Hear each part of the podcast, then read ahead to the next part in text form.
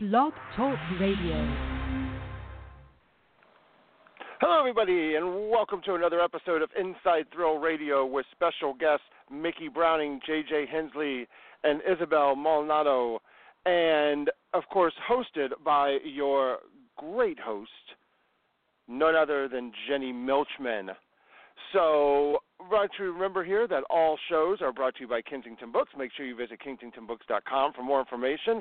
And also make sure you visit suspensemagazine.com if you would like to uh, get our next issue. comes out on October 31st. Just email us at editor at suspensemagazine.com and we'll send it on out to you and you can take a peek at it. So without any further ado, Jenny, you ready? Well, take it away. Good evening, everyone, and welcome to Inside Thrill Radio, a joint production of International Thriller Writers and Suspense Magazine. I am thrilled, that's my little joke tonight, to have a really special show, a show that's going to be interactive with guests. We have questions and likes on our tweets and Facebook page coming even as I speak. It's a show about law enforcement and the role law enforcement plays in writing and what happens when three law enforcement officers also have writing careers. I am so excited. My guests tonight are Isabella Maldonado, author of Blood's Echo, J.J. Hensley, author of Bolt Action Remedy, and Micki Browning, author of Adrift. And each of these books, I hope you listeners, you know, got the titles. I will come back to them as well throughout the show. They're all three very exciting books that, in addition to just being good thrillers, really give you a look at a part of the world you might not otherwise see. Micki's actually has the additional bonus of a lot of information on uh, scuba diving. It's one of the more claustrophobic and uh, unusual books I've read lately. And Bolt Action Remedy by J.J. Hensley has We'll talk about this, JJ, but he has a law enforcement character who's really flawed and really broken in a lot of ways. And I, I found that a particularly interesting element. And Isabella's novel, Blood's Echo, opens up with a exciting drug scene that that that taught me a thing or two. And you guys know I know my drugs. No, that's a joke. So welcome everybody, Micki and JJ and Isabella. Why don't we start? We'll go in alphabetical order. Micki, can you tell us a little bit about yourself and about um, your book and the next book coming as well, and the first book, Adrift? Absolutely. Thank you for inviting me to your show this evening. I'm very happy to be here. As you uh, just introduced me, I'm, I'm Micki Browning. I have over um, two decades in law enforcement, and I am a graduate of the FBI National Academy. I actually retired as a division commander, and um, so when I was right before I retired, the administrative division, which was everybody but the people that you actually saw in in uniform. So I had internal affairs, I had the detective division, had training, I was the public information officer for the department. Um, throughout my career, I was also a hostage negotiator, so I learned to, to communicate. So of course, with all of this police training, I decided to write about an amateur sleuth. and um, on, on Adrift, uh, I actually chose a marine scientist, and Mer Cavallo is the, the protagonist, and she struggles to debunk a paranormal explanation and salvage her reputation after a ghost hunting documentary leader disappears from one of her dives on a Florida Keys shipwreck. So after I retired, I became a um, professional dive master. So I got to actually meld two of my interests by writing about a crime and also being able to take it underwater at times. So I had a, I had a really good time um, doing that. That's interesting. So you had the dive master experience. I was wondering about that. I mean, one of the things that I found interesting and addressed, and you sort of pointed to it, is that there is this paranormal element, which, you know, usually I think we think of law enforcement as pretty hard-nosed, and, you know, if the uh, suspect is sitting there talking about ghosts, they're going to be uh, skeptical, and you got at that in the book very well. Well, that was the beauty of having a protagonist who was a marine scientist. I very much wanted to bring the story forward with a skeptic. And it was actually, the inspiration on this was um, based on a real event where there, there actually are paranormal dive teams Um, and there was one down in the Keys on a boat, and one of the divers actually suffered a medical emergency at depth. Fortunately, the diver was fine, but it led to um, it led to the what if game, and so that's where it just sprang from. And it was really fun to play with that because, uh, like my protagonist, I'm I'm skeptical about that. But there's enough things in life that can't be explained that I'm not completely closed off to the fact that you know it's a possibility. And so it was fun to play with. Uh, Brian Robinson, I know, is one of our listeners, and in fact has a question that we'll get to later. And his book as well opens with what a scene I found very claustrophobic. I will tell you scuba people out there, and even you snorkelers, actually, this applies to you as well. But the opening scene in Micki Browning's Adrift has to do with waves and getting back on the boat and how hard it is. And you brought it to life just beautifully because I, I had no idea what you were talking about at first when you said those waves were going to be a problem, and at the end of it, I was like, oh my gosh, if there's so much of a ripple, how do you get on the boat? well, thank you. I'm, I'm glad I did my job. J.J. Hensley, you have a fascinating character in Bolt Action Remedy, which is part of a series, and you refer to your investigator, let me just say investigators, um, past in Bolt Action Remedy. But you also have a very intriguing and very unusual crime in the story. I'm not gonna. There are no spoilers on Inside Thrill Radio, but I, it's right here in the flat copy, so I think it's okay to say that the location of the crime that's being investigated is right next to a very unusual um, uh, training facility, and because of where it is proximate to, they know that the crime should only be committed by a very certain type of criminal. And then your character comes on board and he's the ultimate reluctant investigator. Tell us a little bit about yourself and Bolt Action Remedy. Okay. Uh, well, thanks for having having me on the show. Um, uh, my background is I was a police officer in Chester, Chesterfield County, Virginia, for a few years, and then um, I became a special agent with the Secret Service. I was with them uh, for about seven years. Uh, started in Richmond, Virginia, and then went to Washington D.C. Um, and then I, I took a different position with the federal government, a uh, civilian position uh, in the uh, Pittsburgh, Pennsylvania area, and uh, um, now I'm getting ready to actually move to Georgia to uh, take a job with the uh, U.S. Marshal Service Training Division at the Federal Law Enforcement Training Center. So, so I've kind of done active, I've done a lot of active law enforcement now, so on the training side, and um, try to integrate that into to what I've written. Um, as far as Bolt Action Remedy, um, that was that was that was a novel that uh, it took me two two other novels before that to get around to. My my first novel, Resolve, had been um, set against the backdrop of a marathon, and I really I like and my readers seem to like being able to integrate a uh, an endurance sport into at least the fringes of the story. And I wrote two novels after that, Measure Twice the Chalk Outline, and I but the whole time I was trying to to work out uh, some other story where I could integrate some sort of endurance sport or j- just something where it didn't become the focus of the story as much as on the periphery. And then finally, it dawned on me after toying around with trying to use a triathlon or a cycling race, I uh, I thought I'd use something unorthodox, and it dawned on me that uh, there's a sport of biathlon where where everybody not only can everybody ski, but they can shoot. And I thought, well, that's perfect. Everybody has a gun already, so let's do that. Um, and uh, that that was where I came up with that concept, and and uh, threw my my investigator Trevor Galloway into that situation. Okay, so since you gave away the skiing thing, which I mean, like I said, it right in the soft copy, but yeah, I found it very. You were, it is, but I found. I'm really cautious about spoilers. I want all Inside Thrill Radios to discover these authors because you guys are great and the books were so entertaining and also illuminating. I know a lot of readers out there of thrillers love learning something. Each of these books you will learn something, I promise you that. Um, so Trevor Galloway is your character. I found it very intriguing, the image of these acres of white and they're all going to be disturbed. So it wasn't like you could hone in on the one track through the, you know, untouched snow. And you had to kind of um, search for evidence and unravel the crime from that. Was there a lot? And I didn't realize you're connect that you had gone through a couple of other sports that you were considering extreme sports. So was there a lot of research you had to do, or are you actually comfortable with this uh, physical endeavor yourself? I, I was horribly uncomfortable with this. Um, I my first book, I'm, I I was doing a lot of distance running, so I was fine with the the marathon um, link.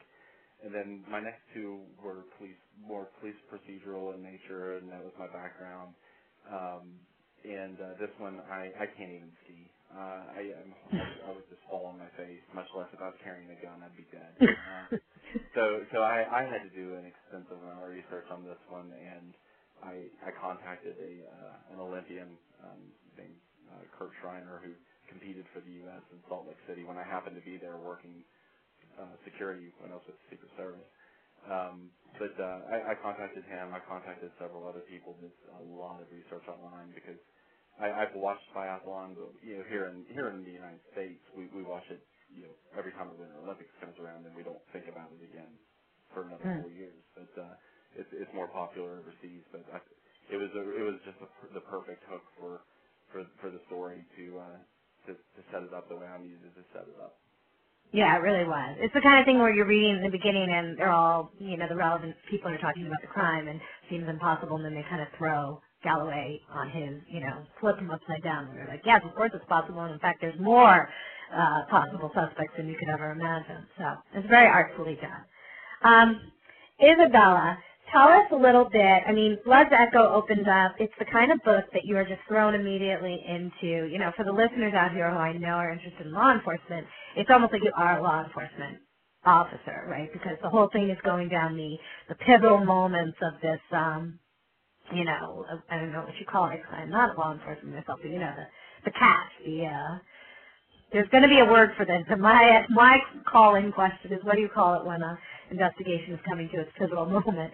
But anyway, Blood's Echo opens with a great rendition of it because you're really there, literally on the street, you know, um, seeing what happens and how it all unfolds. So tell us about Blood's Echo. Tell us a little bit about yourself, Isabella, and uh, then we will continue, circle back around, I think, to research. Um, well, um, after 22 years in law enforcement, I retired as a captain, and um, I too also attended the FBI National Academy, and um, I also was a hostage negotiator and was the department spokesperson. Um, so I, had a lot of different positions on the department. Um, my last position when I retired, I was the commander of the Special Investigations and Forensics Division for my department.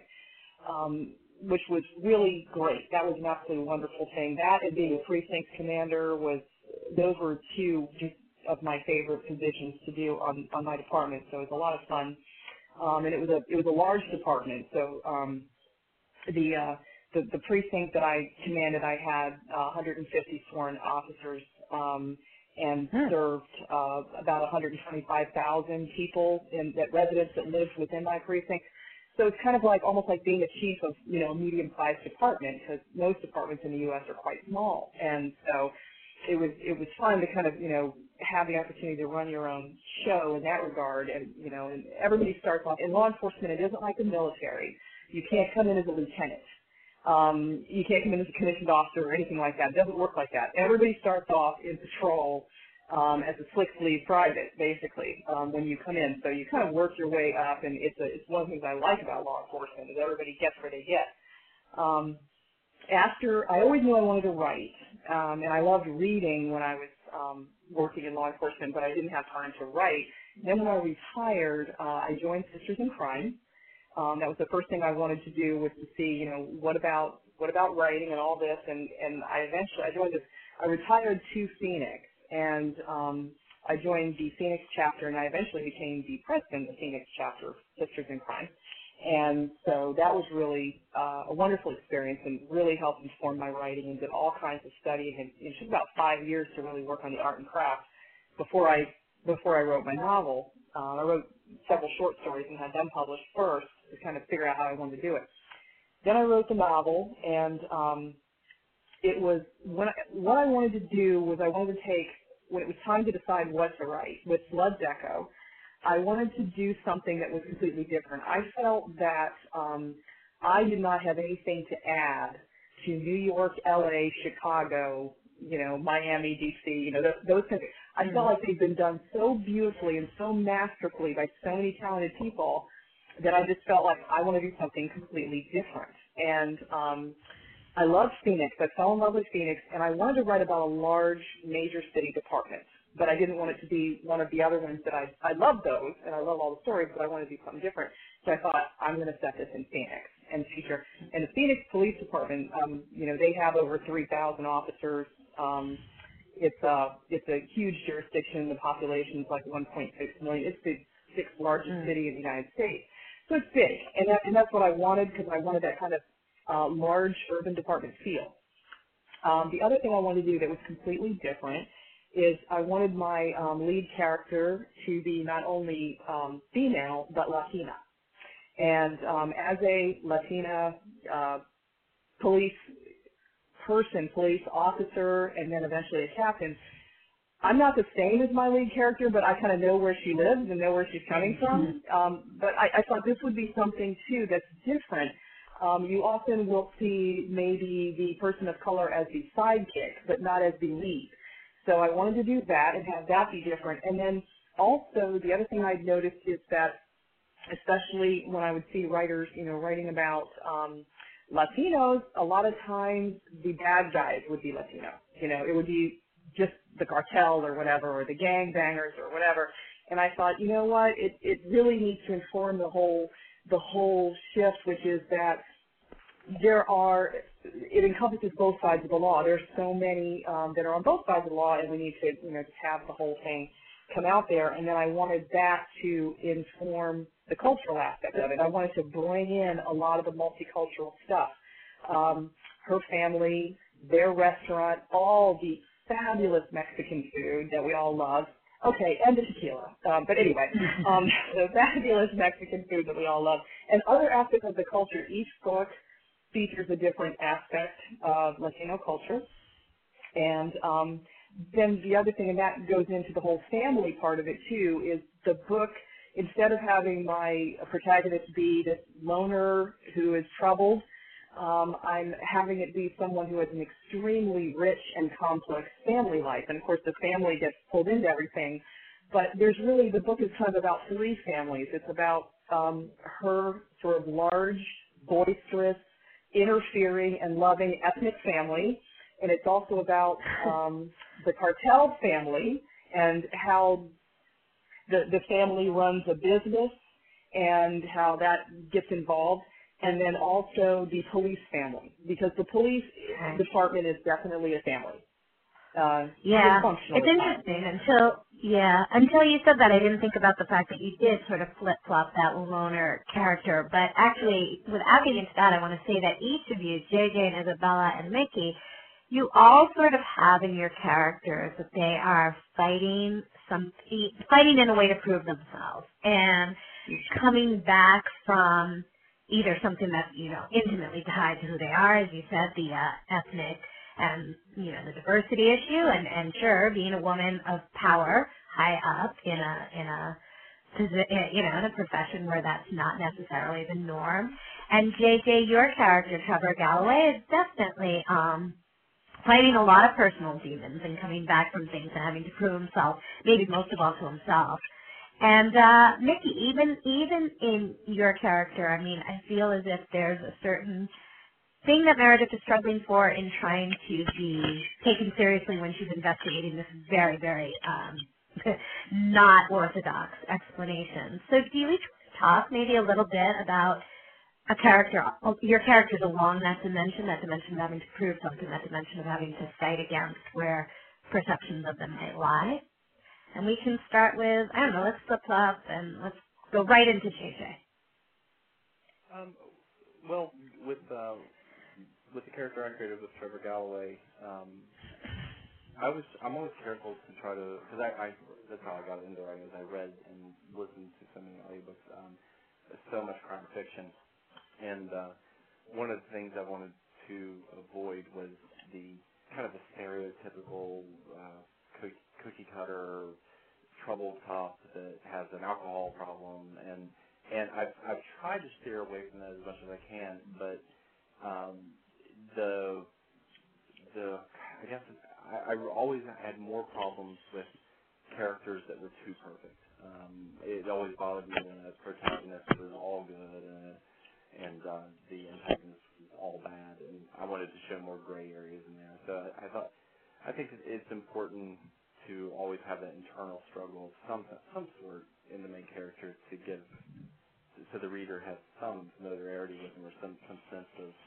emotional bonding because we, we all have our personal struggles and want to prove ourselves and I know that those of us who have been in in law enforcement you know we start that from from day one in the academy when you're you know when you're getting yelled at because shoestring loose or a loose thread and next thing you know you're down doing push-ups um, not that it ever happened to me. I was the perfect of it. Um, and uh, it's uh, you know I think I think it goes from that that you're always going to have those internal struggles and and in law enforcement, you know, if you're in it long enough, of course you're going to have um, you're going to have some struggles, either emotional crisis or um, self doubt or um, temptation or whatever the case may be. And it's not as severe as what they play it up in Hollywood and and in some novels, but. Uh, I, I think that's an Hmm. important aspect for for Galloway and for for a lot of characters, just so that the readers said, yeah, they're not perfect. They I, I get that. They they live in the gray area, just like like most of us. That even though they're figures of authority, they're they're just as human and flawed and scared. Sure. Yeah, I, I think it, I think when it, it's good to hold hold people to a higher standard, but you know we also have to be realistic. Hmm. Interesting. All right, Micki, what's your take on the coming, you know, having to prove herself in a way in Meredith's case or in your connection to that issue or whatever you'd like to say about it? Well, with with Meredith, um, she's got a couple of things that make her life difficult. One is, despite being a marine scientist, she's actually a teuthologist, which most people have no idea what that means, but she studies octopuses. And, um, but because of an incident that happened early in her life, she's afraid of water. And um, she just refuses to let it interfere with her love of the ocean. So it's a dichotomy in that manner. But um, she's also she's a skeptic. She's very rational. She deals with facts. She loves to analyze things, but she has a difficult time with people. And so, you know, she comes from a very loving family, which I I also wanted to portray because I think there's a lot of broken characters who don't have that bond. And she does come from a very wonderful family, but she's never been able to replicate that in her own life. And so there's this underlying uh, story that goes along along with her as she's struggling to make a home for herself in the Keys. You know, she she was an Arctic researcher and she lost funding, and so she decided she wanted to be warm for a while, and you know she ended up down in the Keys, and and it was only a temporary thing until she got her next research gig. So you know she's got some things, but I think we we all struggle. I entered law enforcement in 1989. Um, things were becoming better, but they weren't great yet. Um, you know, there's there's certainly always an outsider looking in sort of thing when when you're a minority in any sort of a profession, whether it's uh, by gender or ethnicity. And so, you know, there's there's things that you do have to overcome. And Mm. so, you know, that's that's something that I think is very real. It, it's humanity. It, it hasn't changed, whether um, it was in '89 or or today. There's always something that's going to keep you on the outside, and it's how you deal with it. It's how you overcome it. It's how you prevail that makes for an interesting story. Hmm. Micki, I just do have to tell you that I found it very funny when the captain of the boat was talking about uh, Antarctica and the Arctic with um, Mer, and I was sort of like, I get those mixed up too. you were, I think, supposed to laugh at him a bit, but I completely related. Yes, There's there's absolutely. funny stuff in Adrift, li- uh, uh, listeners. I want you to know that one of the interesting things about, I mean, I guess I didn't find this as much in Bolt Action Remedy. That one really tugged at my heartstrings. But there's humor, you know, in law enforcement and in the situations, and and um, you know, it's neat when that comes through in a scene. But I, I am finding what you're both saying very interesting. I'm thinking, Isabella, that you know, Phoenix is almost a character in Blood's Echo, and certainly on the front lines of the uh, ethnic uh, issues that that you talked about just a moment ago. Even the Mexican food, you know, being almost an ethnic issue of today. And what's your response to the the question of sort of struggling to prove yourself in the book or your character? Oh yeah. So. Oh, this this is huge. I mean, this is a huge part of what what drives uh, my lead character, Veranda Cruz.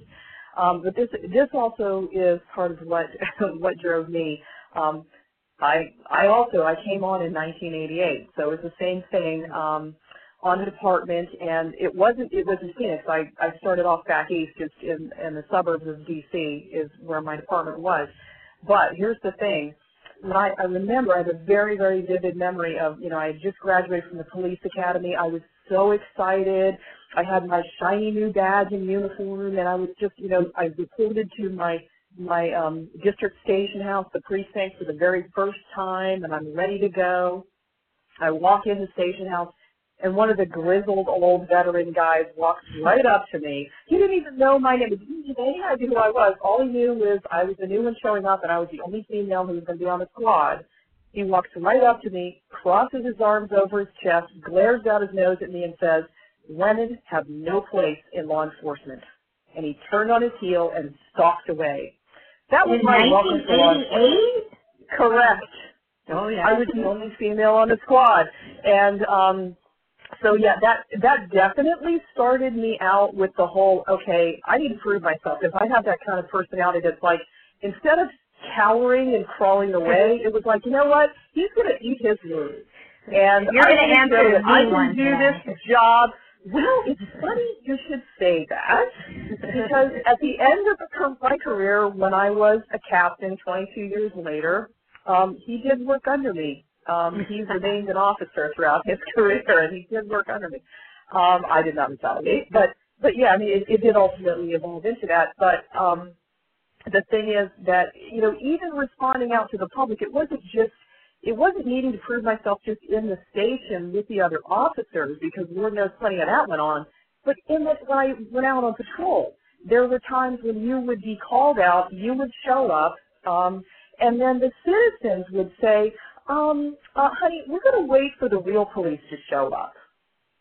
Oh yeah, it happened. Absolutely. Yeah, because they weren't thinking that a girl, you know, would be able to handle whatever it was that was going on. So, you know, the the, the public wasn't prepared for it, you know, and I, I remember, you know, another another time someone asked me, Well, I don't know what to call you. Are you a police woman? Are you a police girl? And I just looked at him and I said, How about police officer? That works.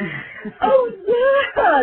Oh yeah, of course, you know. So yeah, that that all definitely happened and and so we used that to inform in, in my character, um, Veranda Cruz, her situation is, you know, she is ashamed of her background and she is hiding secrets. And she's hiding them from, you know, people on law in, in her department, people in law enforcement, and people in her family. I mean, she's hiding all kinds of secrets, and, and, and she has a deep sense of shame that she overcomes. And, and yeah, she probably overcompensates trying to prove herself. Absolutely. Mm.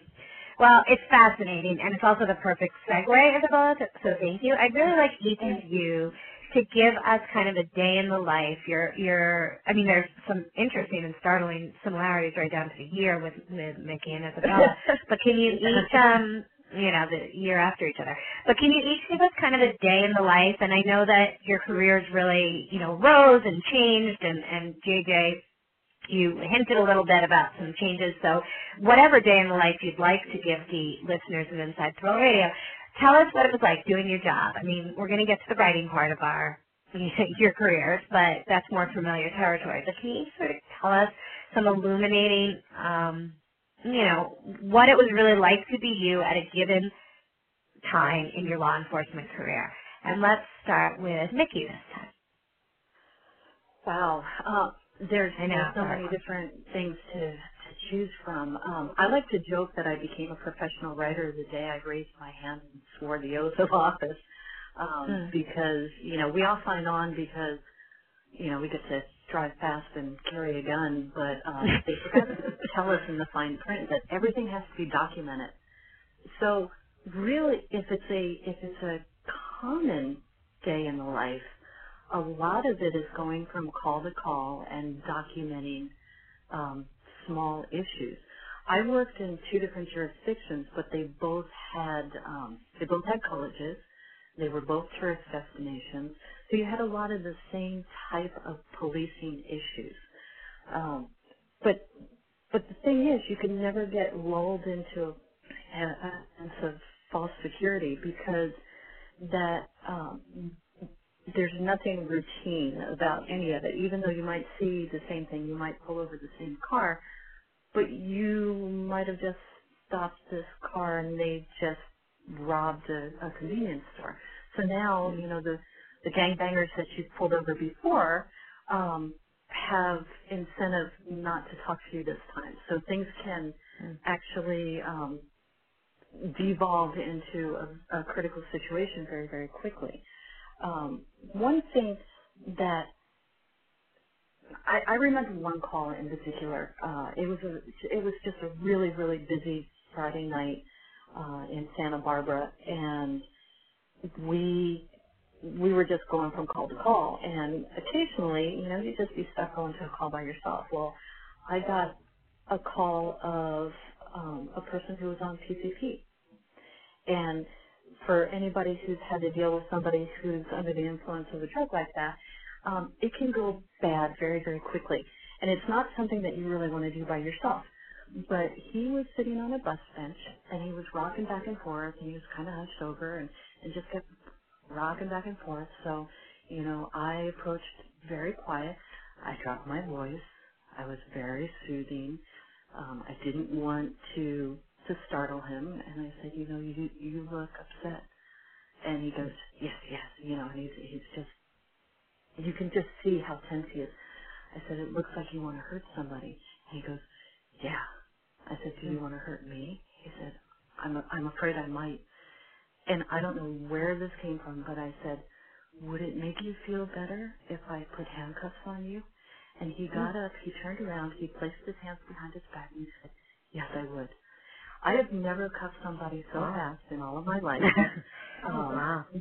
But it's one of those situations where it's it's far more prudent if you can talk a person into handcuffs rather than fight them into handcuffs.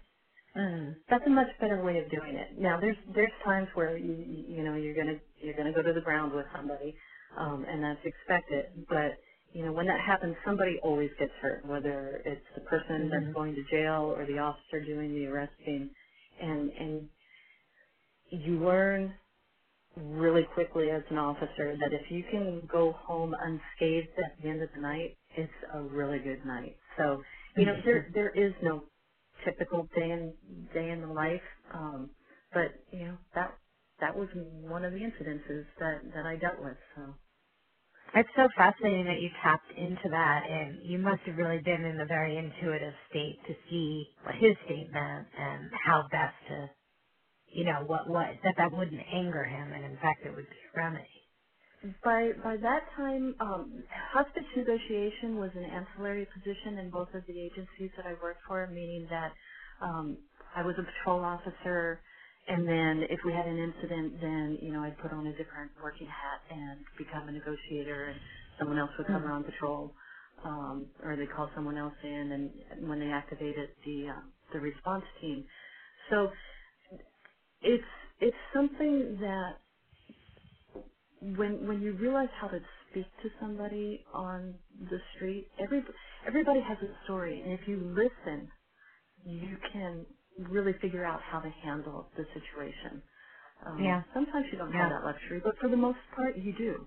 And, and yeah. that was the the beauty of um, you know being a little bit intuitive and and wanting to find solutions to problems.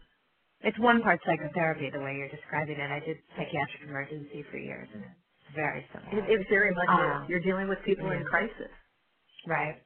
Um, so same question, JJ. I, keeping in mind that there's no typical day in the life, but what day in the life in your very multifaceted career could you give us kind of an inside peek at? Um, I would probably draw back on uh, my time with the Secret Service just because it's so varied. Where, um, like when you work patrols, you're you don't have a routine day or a, day that's uh, typical. But uh, that was that was one of those positions where I came out of the academy and it was an election year and um, bouncing city to city protecting president or vice president um, or a candidate. Um, and then then when it settled down after the election, you're you're working a counterfeit money investigation. You're working it could be check fraud um, or to clone cell phone case.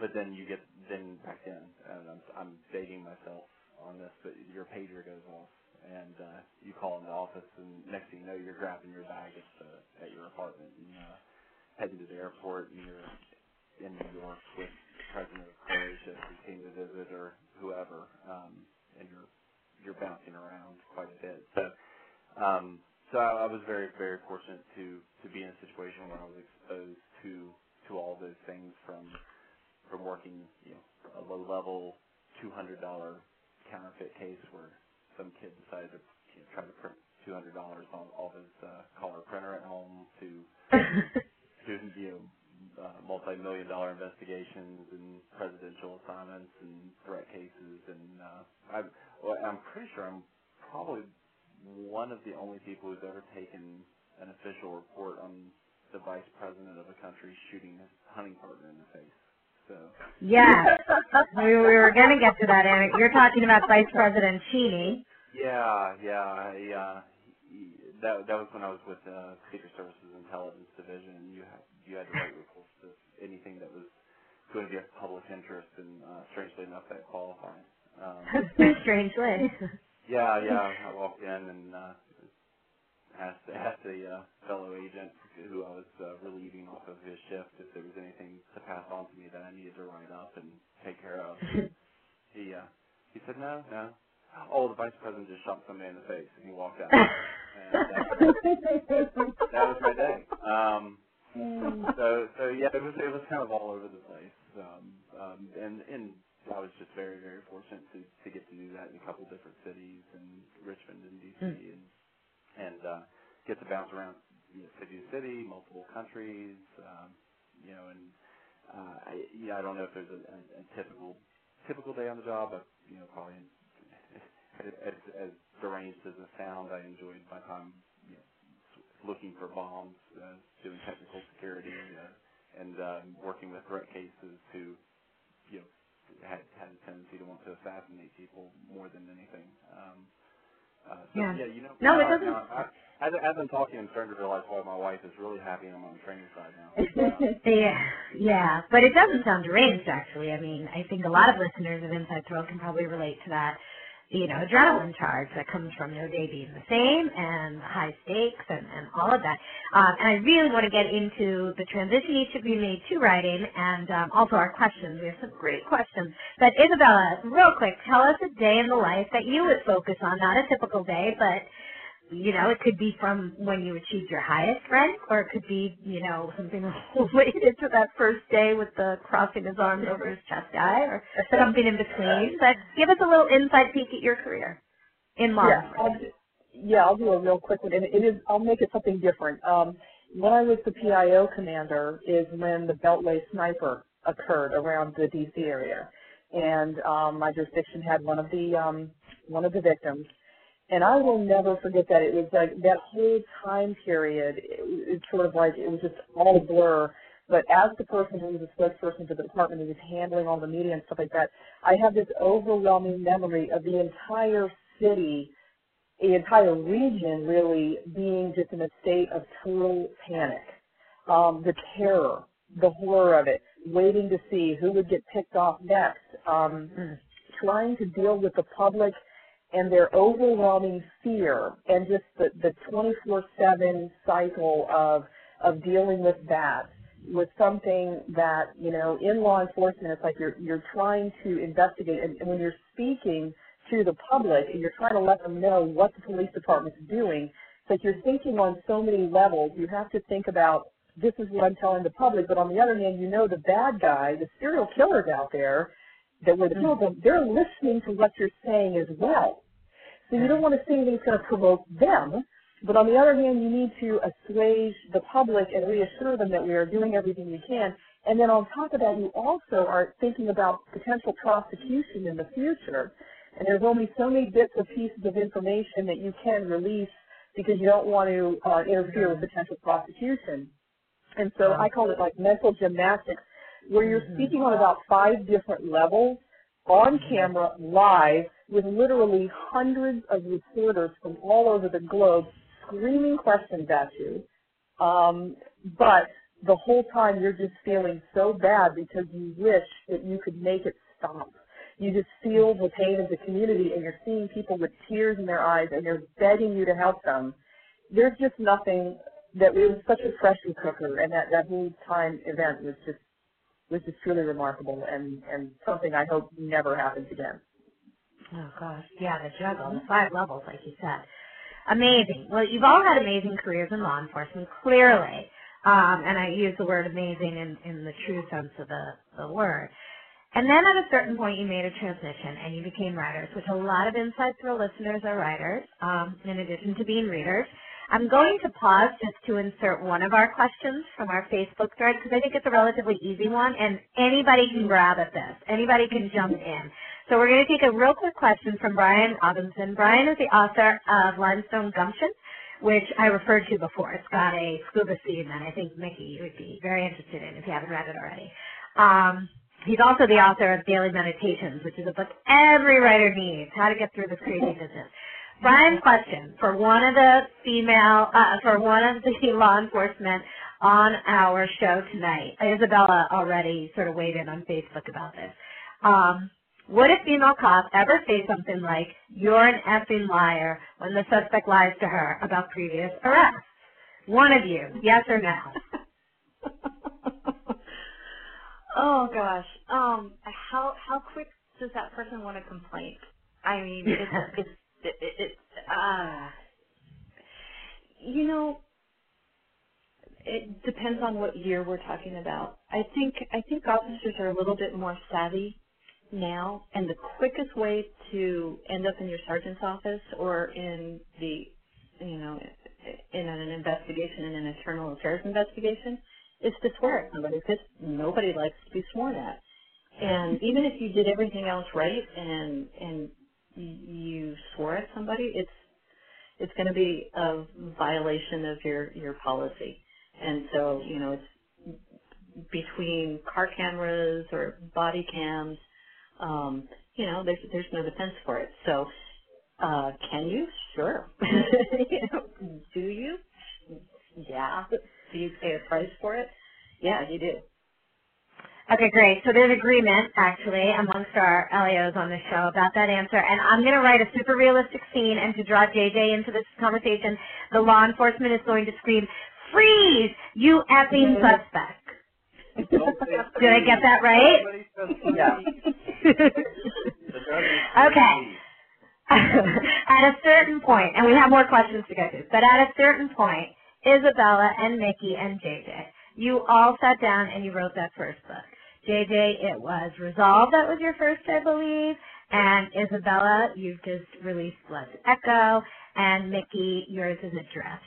What what was the transition like? What one of you now I can't recall which hinted at. Oh, you said the moment you were sworn in. Um, what was the transition like? What prompted it? And then, if law enforcement is crazy, I'm going to go out on a limb and say publishing is even crazier. But tell me if you disagree with that. And just talk a little bit about the transition. And let's talk with Jay. Start with JJ. Um, for me, I, I, I guess I have to thank DC traffic um, because I was I, I was reading crime fiction, and my wife was reading crime fiction a lot. But when we moved to DC and we both sat in traffic for an hour, hour and a half each way every day, uh, we listened to audiobooks as well, and we would listen to the same book. Back then, it was uh, tapes or CDs, and we would trade them off, and we would then listen to the same book, and we would talk about it in the evening, say what we liked and disliked, what we would like to do different. Um, and uh, probably after a couple of years of this, um, my wife said words that I'm sure she regrets. She said, "You should try to write a book." And uh, being a male, I didn't listen for years. Um, but once once we moved up to the Pittsburgh area and I was working an eight-hour a day job and not traveling all the time and not working shift work, I um, I eventually uh, decided to give it a shot, and that's when I, I re- resolved and uh, had no idea if I could write anything. And I, I took it to my wife. I took the first three chapters to my wife when I wrote them, and after, after a few days actually, and then said, you know, here you go. And she she looked at it and she she didn't set it on fire, and um, she said that she said I think this is good, and I, I know a lot of listeners would be saying, well, yeah, you handed it to your wife. Of course she's going to be. that's, that's that's not my wife. Um, if if it was bad, she she would have said, yeah, maybe you maybe you want to go back to work on this. Um, but but uh, I ended up uh, getting resolved um, it out there, and then it uh, got well, I got picked up by an agent, and then it ended up with a publisher, and it ended up uh, being a Thriller Award nominee that year, and well, I guess 2014 it was a Thriller Award nominee for for best first novel. So, so after that, I kind of felt like, well, I, bet, I guess I better keep writing. I guess I, you know, I got uh, got very fortunate with that first book, and um, and uh, now now it's just kind of one of the things that I feel compelled to do and, and love doing it once I really dive into it. And you have three more out since then, two more out since then in the series? I'm sorry? How you have two or three more out since Resolve? Uh, yeah, Resolve. Give us the title. Resolve was my first. Measure Twice was my second. Um, Chalked Outline was my third. And Bolt Yeah, Action Bolt Action. is the new one. And um, then I've got, uh, I'm with Down and Out Books for at least one more, probably more. That's fantastic, and I know that's great for fans. Let's Trevor Galloway. Quick, quick yes or no answer. Uh, crazier than law enforcement or less crazy? Publishing as a business. Less crazy. Okay. Um, Isabella, tell us the transition. You wrote Blood's Echo. You you you you rose very high and you came to that ego um, inflating business of publishing. Tell us about it. Oh, oh yeah, ego inflating, right? well, what what I the thing about when you when you give up a command position and then um you're looking around, you're like, okay, where's my staff? Um, oh God.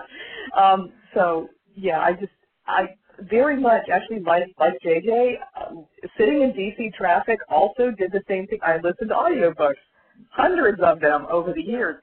And then, you know, same thing. I just was like, I really want to write, you know, but I have always loved to read as well. I also read in my spare time too. And so that's when I knew I wanted to write and um just so determined. And but I took a break and, and after I retired and just, you know, studied really hard every book on writing you can possibly imagine. And then again, Sisters in Crime, very helpful there, learning how to do it. Before I actually Yeah, you mentioned them before. and wrote it. I wanted Mhm, exactly. Mhm. I'm going to pause you and just Yep. say, let's give a shout out. It's the Desert Sleuths chapter. This is an international thriller writers production, but let's give a shout out Mhm. to Sisters in Crime because I know Isabella Maldonado is not the only writer that they have helped compel to publish Mhm. that. So, so you sat down and you wrote Blood's Echo, and the, you know, JJ talked about a fairly linear path to having, you know, to getting on that that sort of wheel. Was it linear for you too? Yeah. Well, it was it was kind of backwards in a sense of um, right as soon as I wrote it, um, there was a we were having a was having, a conference, and um, Terri Bischoff from Midnight Ink was there at the conference. And um, ordinarily with, Midnight Ink, they do not accept unagented manuscripts, but when their acquiring editor, who is Terri, is at a conference, she will um, sometimes accept direct pitches. And so she was there, I was there, so I gave, gave her my 60 second pitch. She surprised me by saying, yeah, send me the full manuscript. This sounds really interesting. So I sent her the full manuscript, and I started thinking, okay, I got to start writing some query letters, you know, while, while she had it, you know, thinking, oh, yeah, start to see if I can get an agent. And then I was really stunned when they turned around and offered me a three book deal, um, right out of the chute. I was just like, wow, okay, uh, I guess, I guess I better get going. So, um, so book, book one is already out. Um, I just finished final edits on book two. The arcs are going to be, um, they're already, uh, being printed and book two is being published in March and I am currently writing book three in the series. So it's like off and running to the races. And I did actually at, at ITW at Thriller Fest, here's another plug. I'm also a member of ITW. I attended Thriller Fest this uh, July, and I went and um, I was able to acquire a an agent when I was at Thriller Fest. So it's like I got the publishing deal first, then I got the agent. Not the normal path. but um, love my late my agent, um, Liza Fleissig from the Liza Royce Agency, and you know she's been absolutely fabulous working with me on all kinds of other things. So yeah, things have been going really well, and I'm very excited about it. It's so interesting how there are so many different paths. And Micki, I want to hear yours, but quick yes or no answer: publishing or law enforcement, which is crazier? Isabella. Oh, I'm sorry. Definitely law enforcement, much much crazier. Wow. Okay. Um, Micki, tell us. You became a writer. You wrote Adrift. You signed with. Tell us a little bit about your publisher. I was about to spit it out, but I'm not going to, because I know that Inside Thrill listeners are very interested in that, and I really want to get to our questions. I cannot believe we have hit the 10 minutes more mark. I'm really shocked. I knew the show was going to be jam packed with with information. So tell us. You became a writer, and you've released Adrift, and how was that transition, Micki? Well, actually, um, I have a third uh, publishing path in that I have two manuscripts that I consider training manuscripts. Adrift was my third manuscript. The first one was a police procedural, and I was still working, and I was too close. And you know, when you know too much technical information, you put it all in, and and it was tedious. And but it was it was a tremendous lesson in that I learned, you know, what details are really important, what keeps the story going, and if it doesn't have a place in there, you know, you need to cut it. But that said, um, I found my agent through a contest. Um, I had entered my unpublished manuscript for Adrift into the Daphne du Maurier um, uh, contest, and Helen Breitwieser was actually one of the the judges after it got through, you know, the the rubrics of people who pass it through. And um, so after I I won the um, the award for the unpublished mystery, I actually um, got a, a note from her that said, you know, I'd really love to um, to talk to you about this manuscript. And so we spoke, and she says, you know, I can't get your characters out of my mind there's a couple of things that, you know, I, like any agent or like any editor, they have notes that they want to give you. She says, if I haven't scared you off, I would like to have a conversation with you. And so, um, I said, you're going to have to work a lot harder to scare me off. to scare you. And, um, and so we sold, um, she sold Adrift to Alibi, which is the digital imprint of Random House. And so um, that's yet another another publishing avenue to go down. Yeah, a digital And the- original. Like like Isabella and, and probably JJ as well. You know, along the way there were short stories that were published, and um, you start to build up your your credibility. And and in fact, um, one just launched and went number one on Amazon for an anthology, and that was Happy Homicide Six. Um, No. this week actually. Oh, that's great. there's Congrats. there's a title for you, Happy Homicide. There's a title that no law enforcement officer would question. Um, okay, quick answer, Micki. Law enforcement or publishing, which is crazier? there's less blood in publishing. um, but I'm I you know, you get shot at in law enforcement. So I'm I'm gonna have to say law enforcement's crazier. I think you get shot at in publishing too. But I take your point. Okay, very interesting. Here's a question. Who would like to answer? Let's let's let's go with JJ this time. Um, you have a lot of gear on. How much weight does it amount to? And does it impact your agility? And this question comes from Sheila Sobel. Uh, well, when I was a police officer, it was about 40 pounds of gear with the ballistic vest. When I was a Secret Service agent, it was a little bit less because we didn't wear a duty belt. Um, does it affect agility? Well, um, when I was a patrol officer, you see those videos now. Now that there's YouTube out there, you see like the police officer stops and shoots basketball with some kids, and, and you know, it's a feel-good thing. I tried that once. Um, thank God YouTube didn't exist. Uh, I, I tried to shoot a basketball with some kids, and I never had tried to shoot a basketball with a ballistic vest on before. Um, and my my belt's heavy and everything, and I completely airballed and lost all credibility with those kids. So uh, I would say that affects your, your your not that I was a great basketball player before that, but I would have at least hit the rim. So so I'm going to say yes, it affects your agility greatly. Um, that when I was in Secret Service, it was less so. We we carried a little bit less equipment, or the duty belt wasn't uh, wasn't part of the uh, attire, so it was a little bit better. Forty pounds is a lot. Is it the same for men and women, and independent of size? Yep, as far as I know, what's the change? Yeah, women wear the same. Women wear the same stuff. Um, I think mine was, you know, between 25 and 30 pounds worth of equipment. Um, and uh, it was it was a problem. And here's a, another problem: as a, as a female, you have a smaller waist, and sometimes it was a real challenge to put all that equipment around your waist. Um, just because you know you've got to fit so much stuff, and I would have to literally have to try to pick and choose. You know, maybe I maybe I don't need you know extra this or whatever that, and you know I couldn't do it. And as far as uh-huh. chasing, it's absolutely no fair that I'm wearing all this equipment and the and the person I'm chasing sometimes is a is a 19 year old kid wearing a t-shirt and sneakers and Yeah. that's all. You know, and you know Yeah. it's like this is no fair, and I you know so it really makes the foot chases a real nightmare. Yeah, we got to give sandbags to the criminals to level the playing field. I agree. It's like I can't jump over that fence. Are you kidding me? it also puts uh, the lie to certain of our uh, shows we've seen on TV or in the movies, but we won't get started on that. Or we might Yeah. actually circle back to that because it relates to a question. Veronica Marie Lewis Shaw, who is a writer we must all watch, a writer on the cusp, asks, in this post 9/11 world, would an international assassin, um, a hitman, or a hit woman fall under Homeland Security's purview? I can start that because when a crime is committed, you don't know who committed it. So the local jurisdiction, it always starts at the lowest jurisdiction. Um, so you're going to have either an officer or a deputy go out to the original crime scene. Now, it can go up through the levels of, of jurisdiction um, based on information that's input.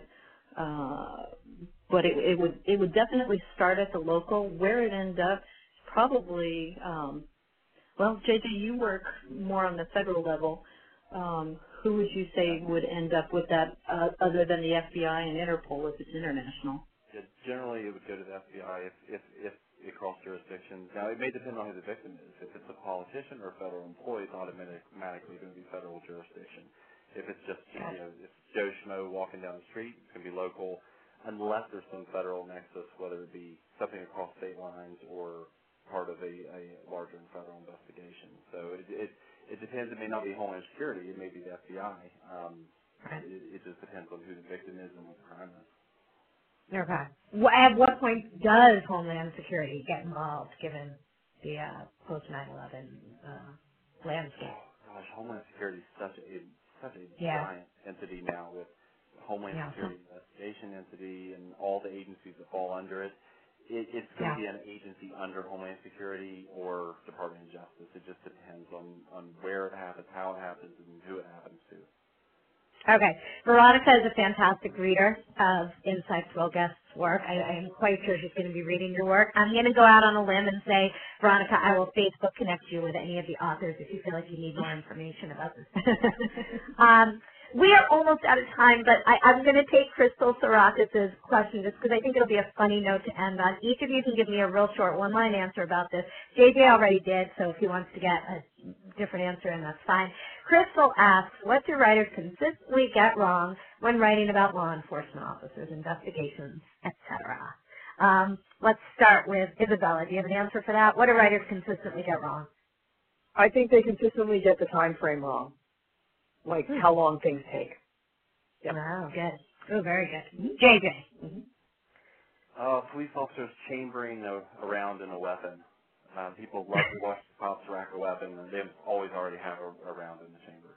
So it's just Oh, good. for dramatic Okay. drag.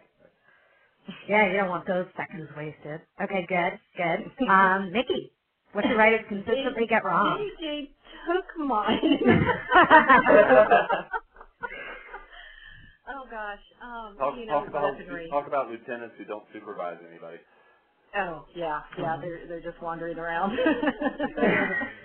you know, weaponry is a biggie. Um, Yeah. You know, somebody playing Russian roulette with an automatic versus a revolver, um, and living to tell the tale. Yeah, you know, it's just sometimes you just don't know what you don't know.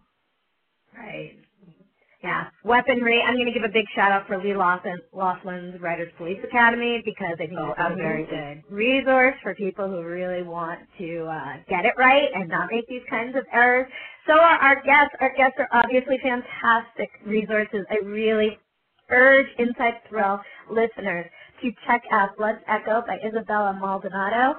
Um, JJ Hensley, you might want to start with Resolve, but certainly the new um, Trevor Galloway book out now, Bolt Action, Action Remedy, is going to tug at your heartstrings.